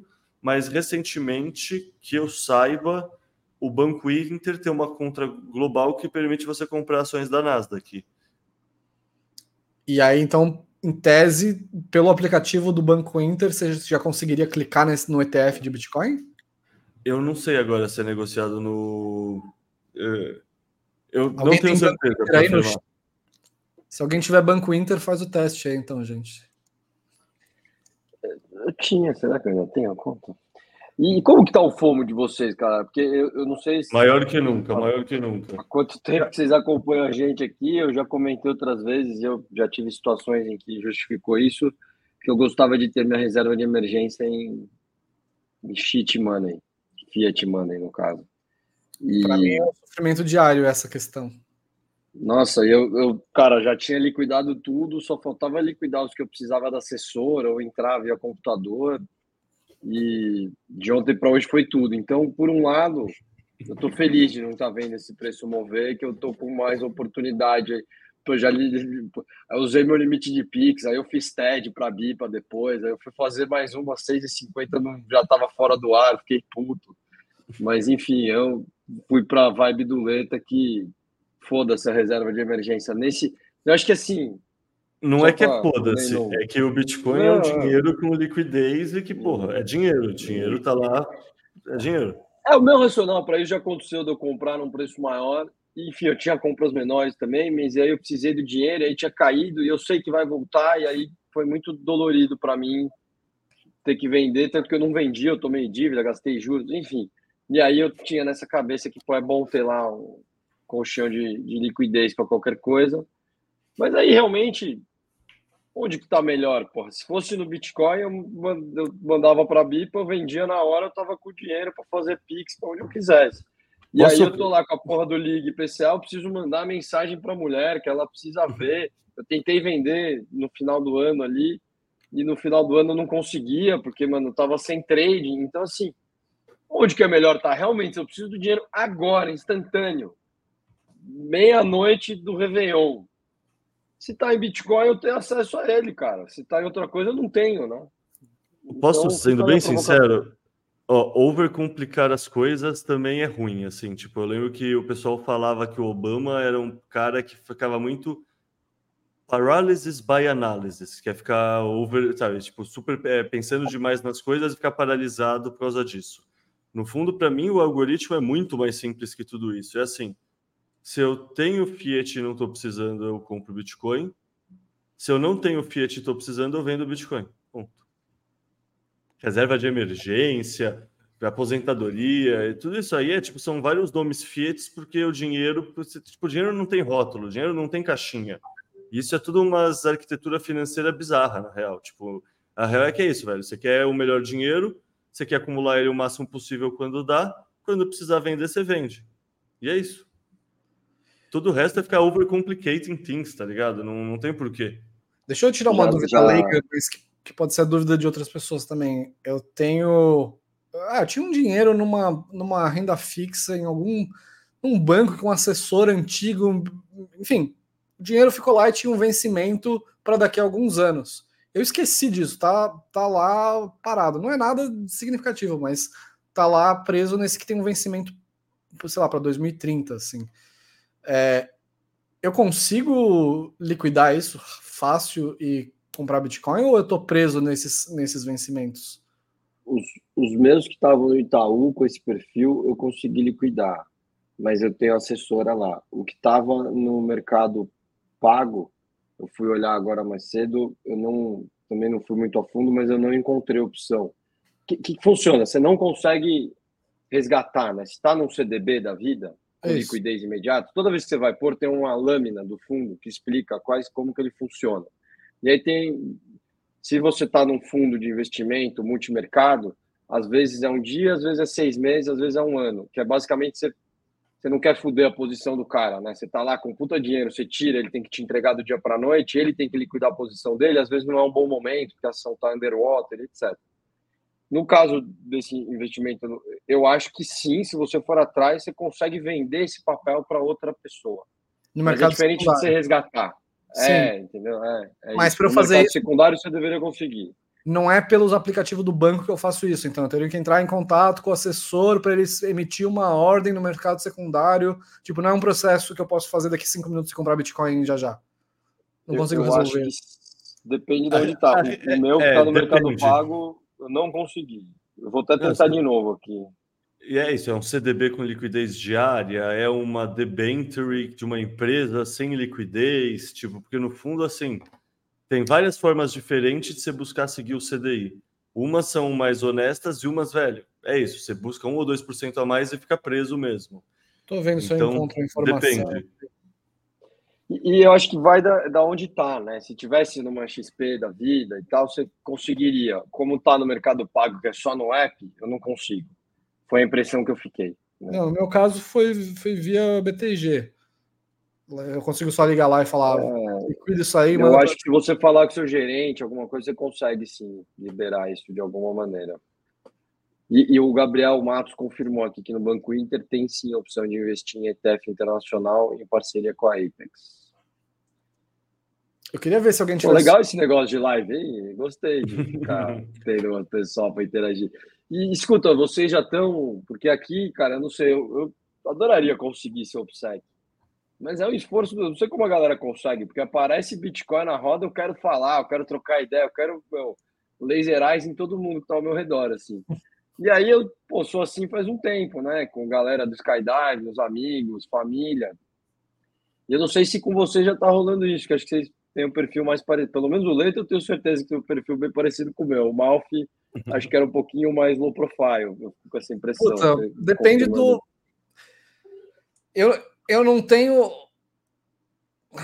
Como é que eu falo isso? Sabe aquele, aquele, uh, aquela, aquele meme Bitcoin fix this? Sabe? Então, toda vez que vem por algum assunto em que esse meme se encaixa, eu quero... Eu, eu, eu, a pessoa tá falando de política, Bitcoin fix this, vamos falar de Bitcoin, sabe? Quando eu tenho essa coisa de... de... Quando eu ouço os outros falando sobre alguma coisa e eu acho que o Bitcoin resolve o problema, eu falo, é, mas você já pensou em Bitcoin? E, mas eu não tenho tanto isso de chegar do, do, do nada e, e querer puxar o assunto com as pessoas. Mas se eu ouço um tópico... O problema é que Bitcoin está envolvido em tantos tópicos, né? Você começa a falar de, de política, de desigualdade, de mercado, de o que quer que seja, ele encaixa no tema. A não ser que esteja falando de algo muito... Enfim... Mas eu quis trazer esse ponto à tona porque, para mim, a chegada do bull market está muito atrelada. E, enfim, é o primeiro bull market que acho que eu sou um bitcoiner mesmo, assim, de verdade. O outro eu ainda era o cara que mandava mensagem para o João Grilo. E aí, tá na hora de comprar, vai subir, eu vou ficar rico amanhã. E, e, e pô, chegou um momento que é muito louco, cara. Meus amigos do Skydive, e aí, como que eu compro? Acho que eu vou comprar, hein? Tá num bom momento. Tipo, aquela hora que começa a brotar a mensagem de cinco, dez, quinze negros falando, e aí, como que eu faço para comprar esse troço aí? Aí, óbvio, sempre mando lá o convitinho para BIPA, cupomzinho de desconto e tal.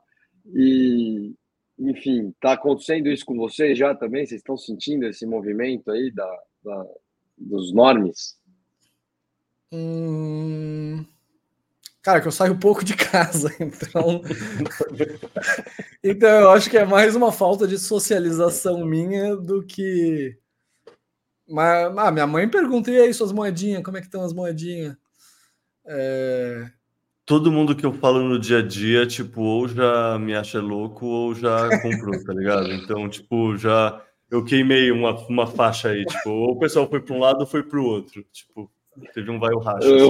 Assim. Eu lembro que eu achava o João Grilo um pentelho, brother, que ele ficava mandando toda hora no grupo os bagulho. E aí eu brinco com ele que ele criou um monstro, porque agora eu mando no grupo da faculdade, no grupo do Skydive, da família, de todos os grupos que eu tô lá no WhatsApp. Por isso que eu fiquei tão triste com o E T F, cara, porque eu já tinha mandado para todos.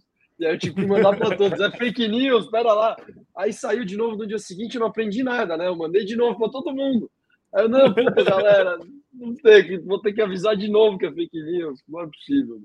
Cara, mas você falou isso de, de falar com a galera, me lembrou um caso com um amigo meu que, que foi até desagradável, assim, o cara ficou incomodado de eu estar falando de Bitcoin. E, e eu lembro que foi, cara, foi agora, quando teve o, os ataques lá em, em Israel, né?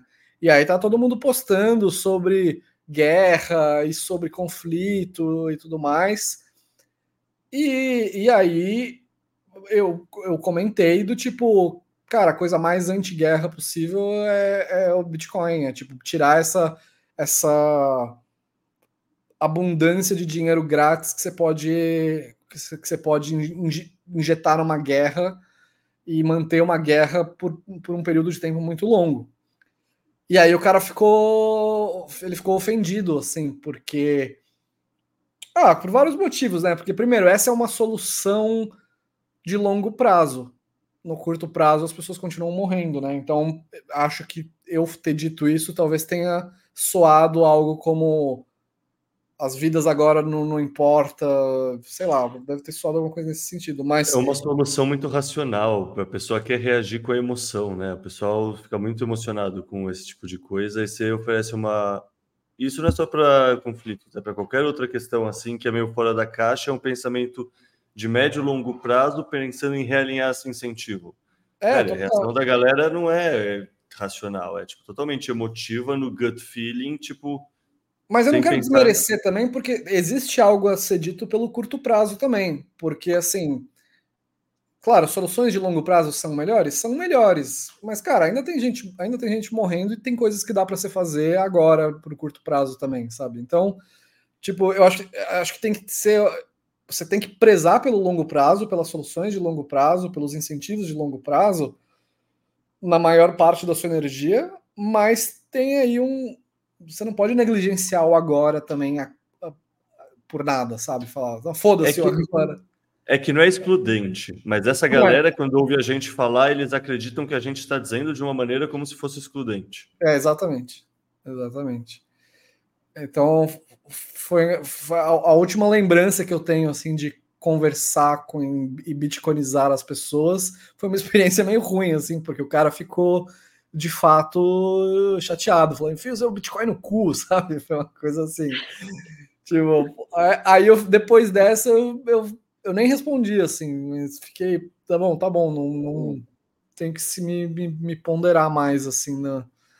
É que dinheiro, dinheiro é um assunto que dói nas pessoas, né? Tipo, a gente é tão envolvido na parte ideológica do Bitcoin que a gente esquece que para quem dá de fora é basicamente um esquema de ficar rico, é. E aí a pessoa não entrou na hora certa, então ela tem um dor, de um custo, uma, uma um custo-oportunidade, ela tem o ego ferido por causa disso e ela meio se sente como se eu estivesse sapateando nela. Você trazer o assunto Bitcoin assim, ser uma contextualização, assim. Tipo, a pessoa ouve Bitcoin, ela pensa, o, sei lá, que nem você falou, que nem o que eu estava falando do Wall Street Bets, lá do GameStop. Eles acham que é a mesma coisa, o Bitcoin e uma bolha especulativa nas ações. Eles não entendem o lado mais por trás, a revolução, os cypherpunks, a adoção na África. Eles não estão ligados de nada disso. Para eles é um esquema de ganhar grana de Wall Street. É, e, e uma... Fala aí, fala aí. Vocês dois ou alguém aí que está escutando nós, é, lembra de alguma situação em uma guerra que estava rolando e que a população conseguiu segurar de alguma maneira pré... Porque seria algo muito antigo, né? Seria pré-impressão de dinheiro, assim, igual a gente conhece hoje. É, o pessoal fala que esse é o século das guerras infinitas e é por conta disso, né? Hoje em dia a população, o governo consegue, tipo, inventar dinheiro e sei lá, alavancar o futuro, trazer para o presente e, tipo, a, sei lá, os, os seus filhos e netos que paguem por essa guerra. Então, eles não... Sei lá, qualquer sociedade onde eu pular do abismo, você que cai, eu não tenho nem incentivo para parar de pular do abismo. No fundo, é isso. E, e guerras, muito, antigamente, né, com repressão, sei lá, quando Roma, o Império Romano invadia alguém, ele... ele tinha um retorno, né? Vinha escravo, vinha riqueza, vinham coisas por trás. Hoje você vê países se envolvendo em guerras de maneira totalmente ideológica, que não vai trazer nenhum retorno financeiro, mas porque ele tem dinheiro infinito para bancar isso. E dizem que, o que um, uma das coisas que afundou Roma foi a impressão de dinheiro, né? Quando eles começaram a fazer a, a, a clipagem das moedas de ouro para financiar a guerra. E essa parte de financiar a guerra, eu acho que é uma das coisas que mais me pega, assim, do tipo, eu falo, mano, tipo, esquece a parte da grana, esquece, esquece a coisa política, foca só nessa questão da guerra. Porque eu, eu vi uma estatística que era a quantidade de dinheiro que foi gasta, acho que na guerra do Iraque, que foi uma guerra que durou, sei lá, quinze anos, vinte anos, uma guerra bizarra, assim. E, e dava uma parada que era, tipo, oitenta mil dólares por habitante dos Estados Unidos, assim, era uma, eu posso estar falando os números errados, assim, mas era um número muito estratosférico por habitante. E aí você pensa assim, porra, imagina se um governo tivesse que, de fato, mandar, taxar as pessoas em oitenta mil dólares. Chegasse, um, chegasse uma conta na sua casa falando assim, aí, amigão, a gente precisa de oitenta mil dólares porque a gente está lá num país do outro lado do mundo atirando numa galera e a gente precisa que vocês mandem o dinheiro para a gente financiar essa guerra que vai durar vinte anos, tá? Que guerra, que, que governo que conseguiria fazer isso? Nunca seria conseguir financiar uma guerra taxando as pessoas, né? Seria impossível. Então essas guerras, elas só, elas só são possíveis de se manterem por, por tanto tempo porque você tem dinheiro abundante, dinheiro sobrando, impressão de dinheiro que permite que você, que você jogue tonelada, quantidades exorbitantes de dólares para financiar todos os tanques e todos os, os porta-aviões e todas as coisas absurdas. Então, assim, a, a, a, o pessoal pensa muito no Bitcoin do ponto de vista da vítima, né? Não, mas agora, pelo menos as pessoas que estão lá no país fudido podem comprar um monte de Bitcoin e fugir, que é, é verdade. Mas eu acho que o, o, o lance mais fudido é, é você forçar um governo a, a viver com o que tem. Você não pode gastar mais do que você tem. E isso ter que viver dentro dos seus, dos seus meios, né, dentro do que você produz, e inviabiliza qualquer guerra de grande escala. E, então, para mim, essa é, é, é, pra mim é, é o que mais me pega no Bitcoin, é isso, assim, de... É uma tecnologia que, se, se adotada pelas pessoas e, eventualmente, pelos governos, você inibe guerra pra caralho. E, e com adendo... Desculpa, achei que você tinha finalizado. Não, eu só ia fazer um, uma última analogia, que era com aquilo que a gente já falou dos incêndios, né? É, com, vo, você viveria num mundo de conflitos pequenos, de pequenos incêndios nas florestas, mas que eles vão se apagando e se reconstruindo e se reajustando, e evitaria grandes conflitos uh, ou grandes incêndios que se tornam um problema muito maior. O, o meu adendo era que os Estados Unidos, por ter a moeda que hoje é a reserva de muitos bancos, é quase que a reserva global, ele acaba tendo uma corda que ele consegue esticar muito mais que qualquer outro país. O próprio Putin não consegue sustentar uma guerra com a Ucrânia talvez por vinte, trinta anos sem fuder a economia dele, né? Os Estados Unidos conseguem, né? Porque a demanda pelo dólar é muito maior a níveis globais, né? É... é o privilégio... Bitcoin, Bitcoin fixes this. Bitcoin fixes this, mano. Porque é um privilégio, realmente, é um privilégio exorbitante dos Estados Unidos, que é você imprimir um dinheiro e, e, e trocar por tudo que tem de valor no resto do mundo. E aí você vai ter, você vai empurrando a sua inflação pro, pro, pro resto do mundo, assim, não fica... Se todos os dólares que estão aí espalhados pelo mundo voltassem para os Estados Unidos, teria uma inflação bizarra lá, teria, tipo, guerra civil. O que é engraçado, porque os... Um adendo aqui é muito louco, cara, tipo, a galera aqui acho que sabe que eu sou meio de esquerda, mas é, é muito louco você ficar lendo, assim, de...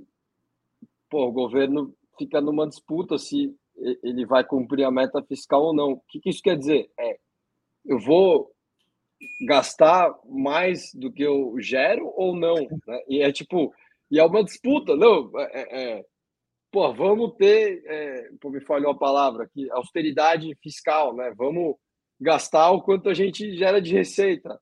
E não, não sei se vai dar, talvez a gente tenha que gastar mais. Pô, não, então é vamos gerar mais. É o que você falou, cara, é tipo, pô, eu ganho mil reais por mês, quanto que eu posso gastar por mês? Mil ou menos, ou usando minha poupança, mas tipo, é muito surreal você pensar que ele pode gastar mais do que ele gera sempre, quando quiser, né, tipo, é, é, é... e a gente é acostumado com isso, cara, é a mesma coisa, eu lembro, na época da Dilma, eu lia lá que ela foi pra Roma, levou, não lembro se era Roma, mas levou trinta assessores, eu cheguei a criar uma página no Facebook que era alguma coisa de trouxa, né? Sei lá, porque são coisas que a gente se acostuma a ler e beleza, tá de boa, e tipo, são coisas que deveriam saltar aos nossos olhos e falar, velho, que loucura! Então, sabe, assim, eu não, nunca me reconheci nem na esquerda nem na direita, eu sempre tive opiniões mais polêmicas, mais independentes, sei lá, mais do contra, cara chato. Mas, para mim, assim, a esquerda é mais intragável por causa disso, velho. A esquerda não sabe matemática. Tipo, a estratégia de governo é, tipo, vamos viver no cartão de crédito, no cheque especial, tá ligado? É, tipo, meio demente, assim, é meio retardo, tá ligado? É, eu, só vou, eu, eu só vou fazer um adendo aí, porque todos os governos de esquerda ou direita, todo mundo imprime dinheiro, mano. Então, acho que, é, acho que isso daí não tem tanto a ver com esquerda ou direita. Eu acho que tem uma coisa a ver com, a, com o desejo humano de... de get something for nothing, sabe? A gente quer Sim. ter algo em troca de... Na- é, sem esforço nenhum. E, e por um, assim, por um lado é bom que a gente tenha isso, porque é isso que faz com que a gente busque evoluir as coisas, né? A gente busca esse custo marginal zero. A gente quer que, as, que a gente tenha um mundo de abundância onde...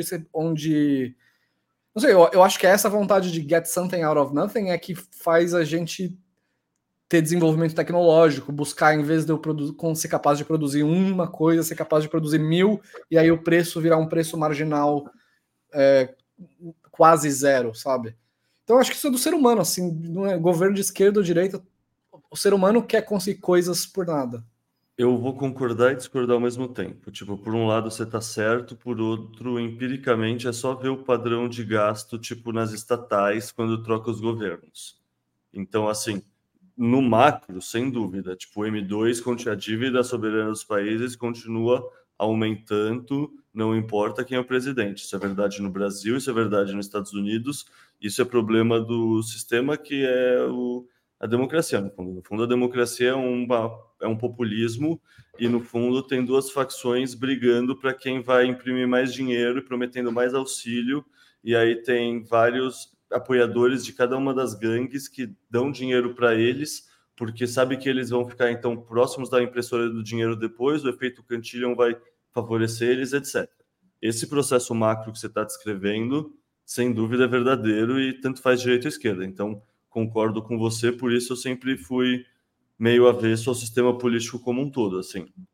Dito isso, e mesmo eu me considerando independente, eu diria que essa questão de eles são iguais para a parte fiscal não é tão verdadeiro assim. Tipo, é só ver balanço dos Correios, balanço da Petrobras... É, a esquerda gasta mais, né? Concordo. É, eles acreditam que gastar gera um aumento de produtividade. Eles acreditam que primeiro você gasta para depois você gerar valor. E não que você poupa, economiza para depois você investir. Tipo, eles acreditam em crescimento de alavancagem. Se a gente tiver só governos de esquerda, o sistema Fiat acaba mais rápido e a gente vai para o padrão Bitcoin logo. Então, sem dúvida. Talvez muito seja Bitcoin. Uma boa, assim. E por muito bitcoinheiro fala que é aceleracionista e fala que o Lula... Tipo, tem muito bitcoinheiro que fala que é a Dilma que converteu eles e agradece, fala que a Dilma formou mais libertário do que o Mises e o Hayek juntos e que o Lula tá no governo é bom porque vai acelerar as coisas, vai fazer o dólar subir, vai fazer mais pessoas acordarem. É o pessoal que quer acelerar as coisas, é aceleracionista. E aí eu não sei, sendo bem sincero, eu não tenho uma opinião formada. Tipo, eu nem votei na última eleição, então realmente não tenho uma opinião entre Lula ou Bolsonaro. Assim, acho que sei lá, é o lixo contra a bosta, tá ligado? Mas esse é um ponto que você falou que sim, chega mais rápido no padrão, o fim do padrão fiduciário quando a galera é mais irresponsável. Isso, sem dúvida, é verdadeiro. O que, que é esse gráfico que você botou aí? A gente ah, nem falou dele. É o justamente preciso, que você estava falando. Eu preciso polemizar aqui um pouquinho antes, só antes de você entrar nisso. O parasitismo no governo Bolsonaro era bizarramente alto. Eu só vou falar essa frase, pode seguir. Que senão eu vou me explorar. Sim, sim, não, não, não. Mas... Ambos são, ambos são. Do Bolsonaro era, do Lula era, da Dilma era, do Lula voltou a ser, do Temer também é. foi. O problema é o sistema, tipo, o pessoal quer ficar mais perto da teta. É. Tipo, é uma competição... Mas explica aí é o... que esse gráfico é fantástico. Isso aqui é a quantidade de prata... ou a, é, o peso de, é, o peso de a proporção de peso de prata na moeda, ou seja, quão pura é a moeda ao longo do Império Romano, é aquilo que estava comentando do processo de perda de pureza do dinheiro e perda do teor de prata no dinheiro ao longo do tempo. E no fundo é um processo hiperinflacionário ao longo de duzentos e cinquenta anos, não ao longo de dez anos, porque eles não imprimem dinheiro de papel, eles não imprimem dinheiro apertando o botão no dígito, é um processo muito mais longo. mas a tendência é exatamente a mesma. Assim. Repara que no final aqui ele chama de Third Century Crisis, ou seja, o final do, do processo hiperinflacionário é o colapso mesmo, é a moeda aí perdendo valor. É engraçado como a gente tem essa vontade de conseguir algo em troca de nada. Cara, tá desde, desde sempre, assim, isso daí tá permeado em, no, no ser humano de um jeito, de um jeito bizarro. A gente quer algo em troca de nada, seja imprimindo dinheiro em forma de moeda, seja terceirizando a nossa inflação, então você imprime o dinheiro aqui e joga o problema dos outros, ou mesmo que você não terceirize, você terceiriza para uma geração futura, você tá sempre, tipo, realocando o seu problema para que você não veja ele e você tenha essa sensação de conseguir algo em troca de nada. Mas, mano, é, a, a conta sempre, sempre chega, assim. E... eu não sei, eu, ve, eu vejo uma, umas discussões de tipo, não, talvez, talvez não seja assim, talvez a conta nunca chegue, pode demorar... Eu não sei, eu sempre lembro daquela analogia, acho que eu já fiz aqui, do gelo também, que é tipo, você tem um gelo a menos cem graus e você faz uma ação e não acontece nada. Você aumenta um grau, não acontece nada. Você aumenta um grau, não acontece nada. Você faz isso por muito tempo e não acontece nada, mas quando você vai de zero para um, muda tudo. Assim, a forma física do negócio muda, uh, todas as propriedades daquilo caem por água abaixo. E o sistema de impressão de dinheiro, acho que é um pouco assim. Você vai imprimindo dinheiro, não acontece nada. Ah, vamos furar o teto, não acontece nada. No ano passado não aconteceu nada. Ah, mas no, na época do meu pai, o pessoal fez isso e não aconteceu nada. E você vai fazendo isso e não vai acontecendo nada, e não vai acontecendo nada, e não vai acontecer nada, até que você cruza um limite fazendo... Você não fez nada demais, você fez o que tudo foi feito no passado. Mas você cruza esse limite e você sai do gelo para a água, onde, assim... Tudo, o, seu, o mundo inteiro muda, ou todas as propriedades que você conhecia mudam, e, e é o que eu acredito que, que... É por isso que eu acredito tanto no Bitcoin, assim, eu acho que ele é esse, é esse aumento de temperatura de um grau, em um grau, em um grau, em um grau, e eventualmente você tem um flip, assim, sei lá, às vezes esse E T F é o, é o começo da flipagem, assim, onde tem um tsunami é, de mudanças vindo numa, num período de tempo muito curto, assim. O Carlão perguntou aí, eu estou vendo se o chat G P T me ajuda aqui, eu não achei essa informação no Wikipedia.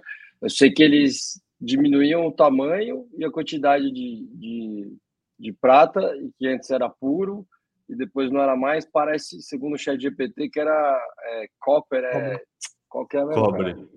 Cobre. Cobre, que cobre era o que eles usavam para diluir a moeda. E eu diria que até deve ter uns jeitos mais, mais toscos, que é você só banhar uma moeda de qualquer coisa e, e que alguém não vai se dar o trabalho de, de testar, né? É, aliás, é, é daí que vem o termo sound money, você sabia disso? De, é, o, o termo de tipo, um dinheiro sonoro Vinha, vinha do, do, do ouro, que, do, do som que o, que o negócio puro fazia. Quando você soltava, assim, caía e fazia um plim-plim, é, para você saber que aquilo era o dinheiro de verdade. É... Essa foi, cara, a última questão que eu vi, eu posso estar errado, mas, mas eu achei muito interessante. É, o que eu acho muito louco é a gente ter todo esse histórico. E aí o povo ter falado lá, não, vamos...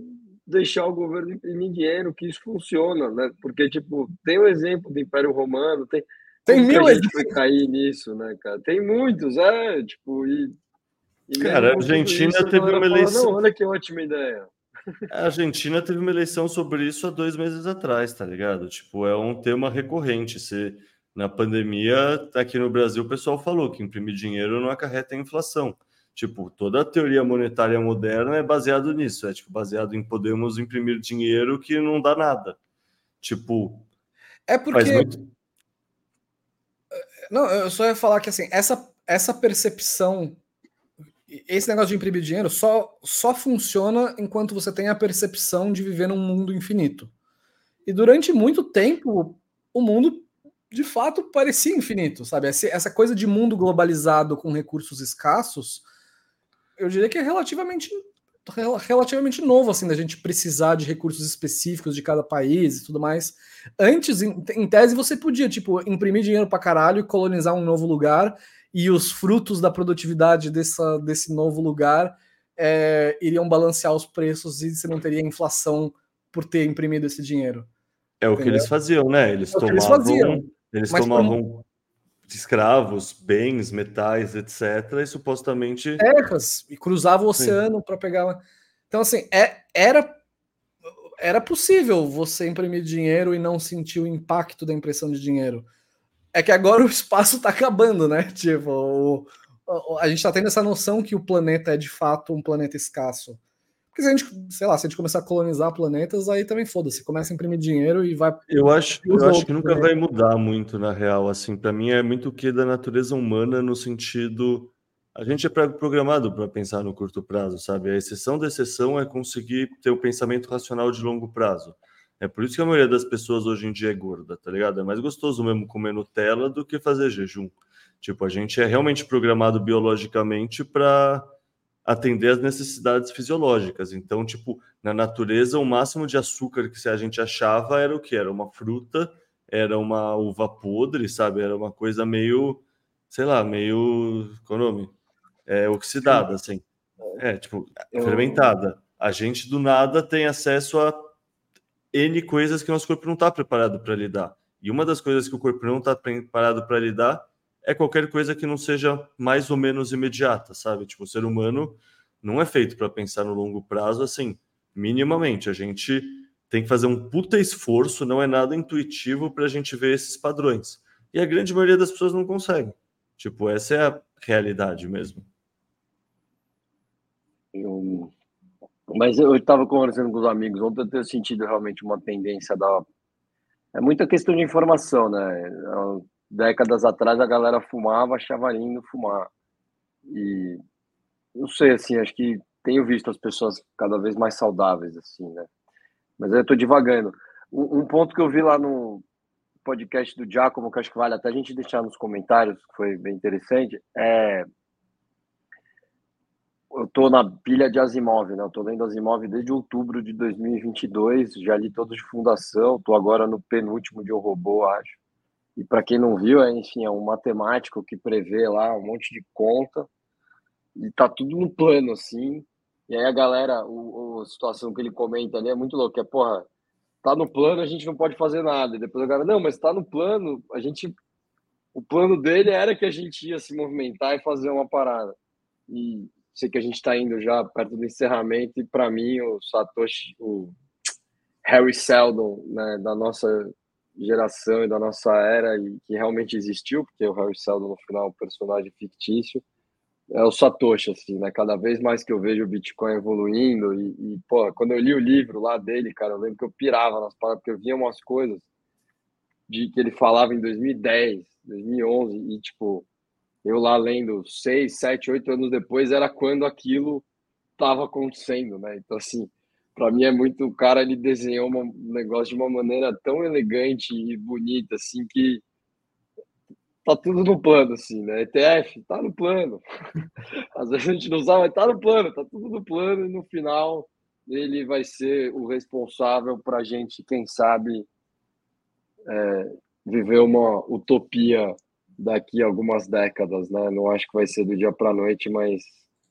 Sei lá, me emocionei aqui, tô, tô num momento bullish e, e vamos ver o que é. Cara, eu vou concordar com você totalmente, porque assim, minha série de livros favorita é Fundação Eu Robô. Inclusive tem uns de fora desse universo mesmo que chama Além da Eternidade, que é assim, fenomenal também.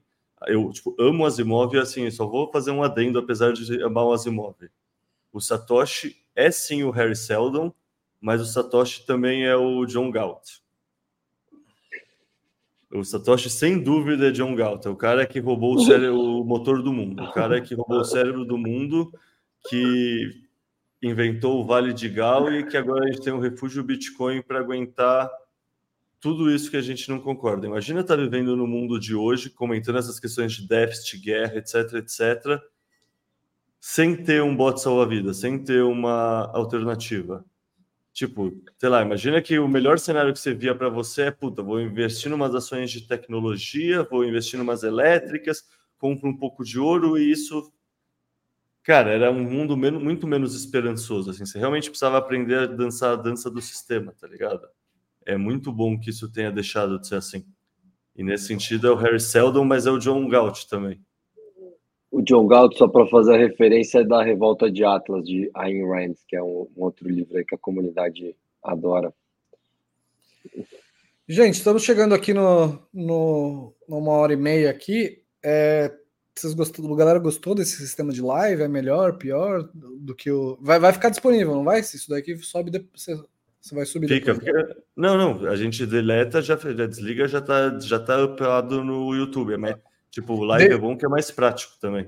Deixem comentários aí se tem algum tema, ou algum tópico, alguma coisa específica que vocês queiram que a gente fale da, da próxima vez.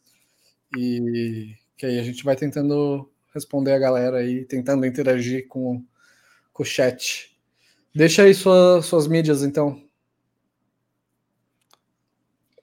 Bom, eu sou o Kenu, trabalho na BIPA, aproveito para reforçar aqui o convite, vamos fazer um BIPA Talks, é, eu e o, o Leta, o Malfa acho que vai estar lá também, mas a gente vai estar como co-hosts no dia primeiro de fevereiro, vai ter um Spaces aí também, que foi divulgado.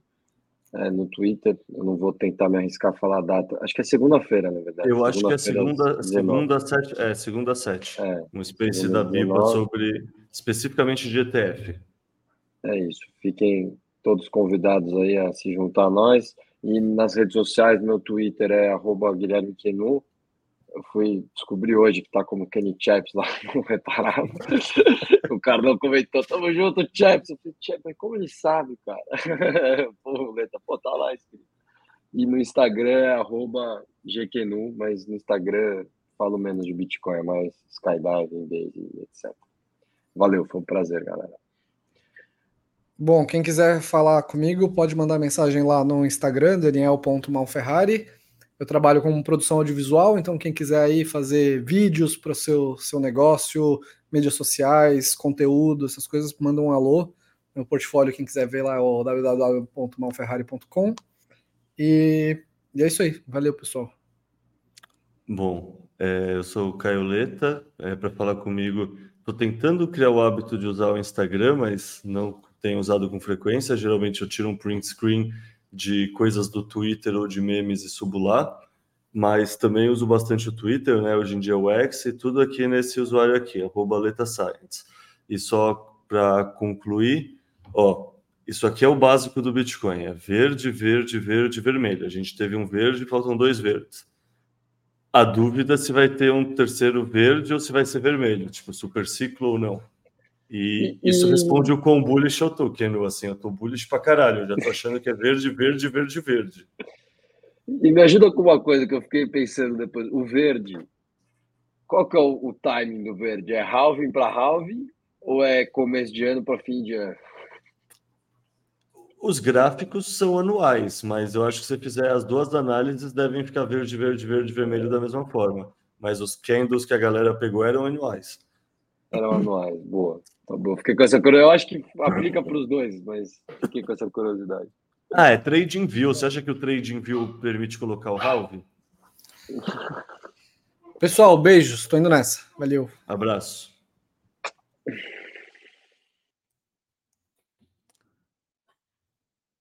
Bom, pessoal, saiu. Vou só compartilhar uma última coisa que é a sensação da aprovação do E T F. Vai partir, vai que é sua, Tafarel! Partiu, bateu, acabou! Acabou! Acabou! Hum, acabou. Vai, Tafarel! Vai partir, vai que é sua, Tafarel! Partiu, bateu, acabou! Acabou! Acabou!